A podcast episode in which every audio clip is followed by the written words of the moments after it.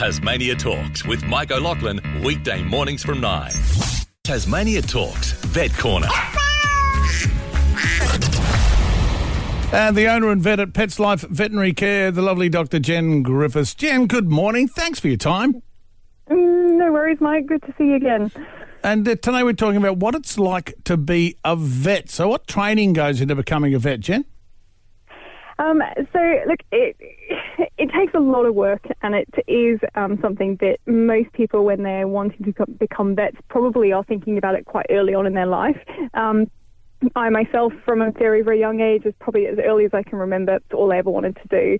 Um, so, really, um, getting through your schooling, getting sure, you know, making sure that you get your good grades through um, through to the end of school, and then heading off to university. So, you want to be looking um, ahead what you might need, what type of subjects might be important for you to get into that school, um, and some of the requirements as well. They like to um, look at getting experience before you even enter vet school. So doing some work experience at local vet clinics or uh, animal shelters and Good those idea. sorts of things.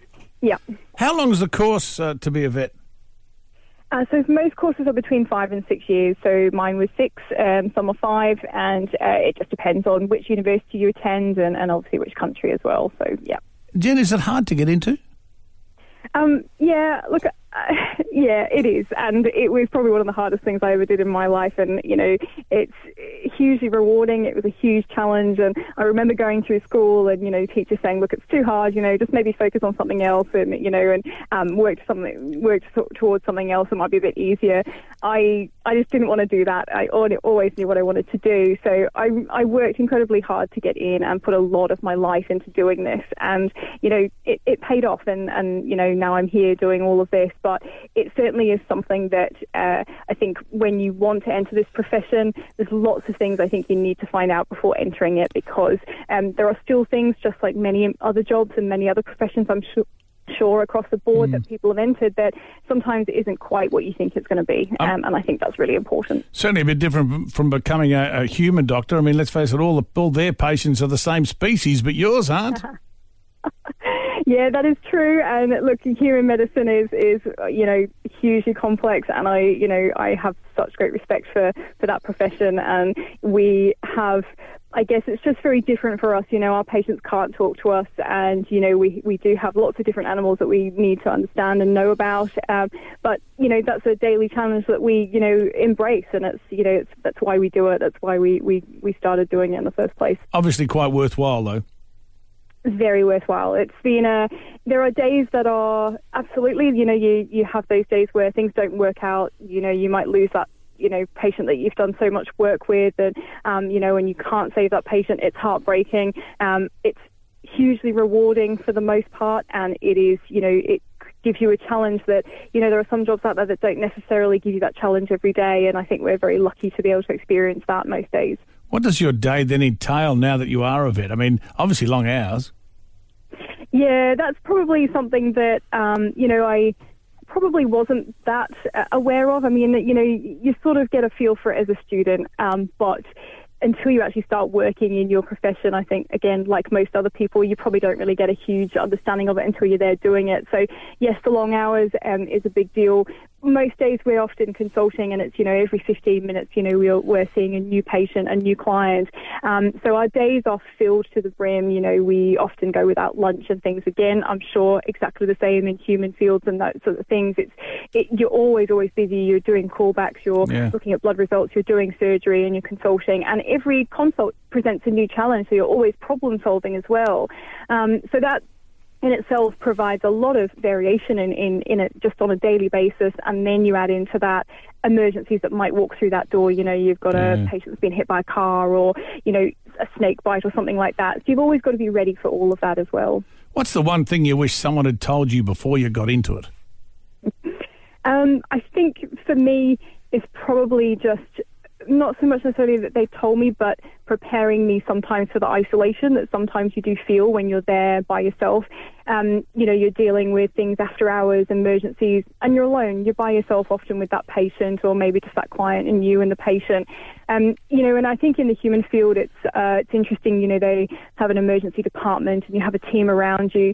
For general practitioners, day to day in the veterinary world, that's not necessarily the case, so you often are alone, um, and that can sometimes be quite isolating and hard and, and quite stressful for vets. Mm. So I think it's really something that um, I probably do want to highlight to everyone that, you know, that can be really difficult and stressful for vets when they are alone and dealing with, you know, it's often very emotional situations as well. Um, and that can be, you know, of course, very challenging. Indeed. I've had a couple of those myself. Not too happy, tell you what, very difficult. Mm. But uh, a couple of weeks ago, you uh, did an article in the Examiner about uh, addressing dog safety, which I thought was uh, something we could probably mention um, today a little bit about all dogs that can be aggressive and their owners need to be aware of the dangers.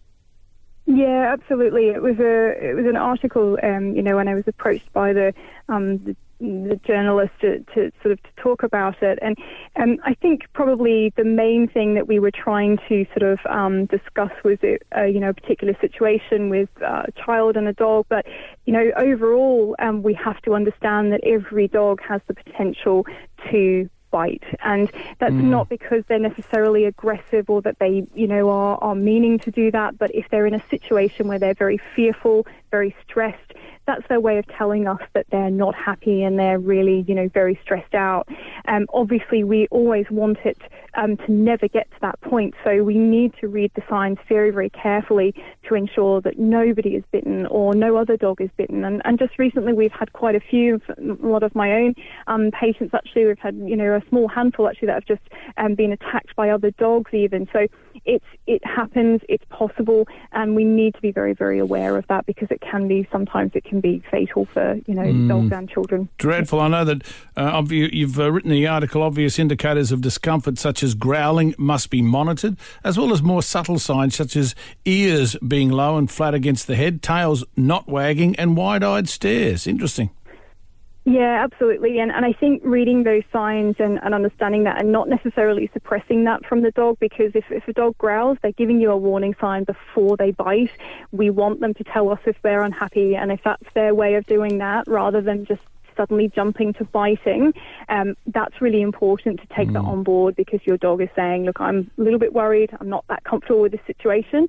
So then we need to actually sort of back off and, and not, not keep um, stressing them because it could result in something way more serious. I know uh, in this article you recommended dog owning parents read Tell Your Dog You're Pregnant by Dr. Lewis Kirkham.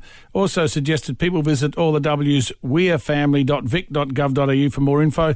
And dog owners can also visit animalbehaviouraustralia.com for more information. So there's a bit of information there there's so much out there, and particularly yeah. if you are introducing a dog um, to a family or even a baby to your dog in the family, um, that can really help because then it just makes that situation so much happier, and you're not having to be so stressed about you know things going wrong. So it's really good just to do that preliminary reading and just feel prepared for all of those situations that might arise. Oh, good call, Jen. Good to talk to you again, Dr. Jen Griffiths, owner and vet at Pets Life Veterinary Care. Thank you. Look forward to having a chat next week.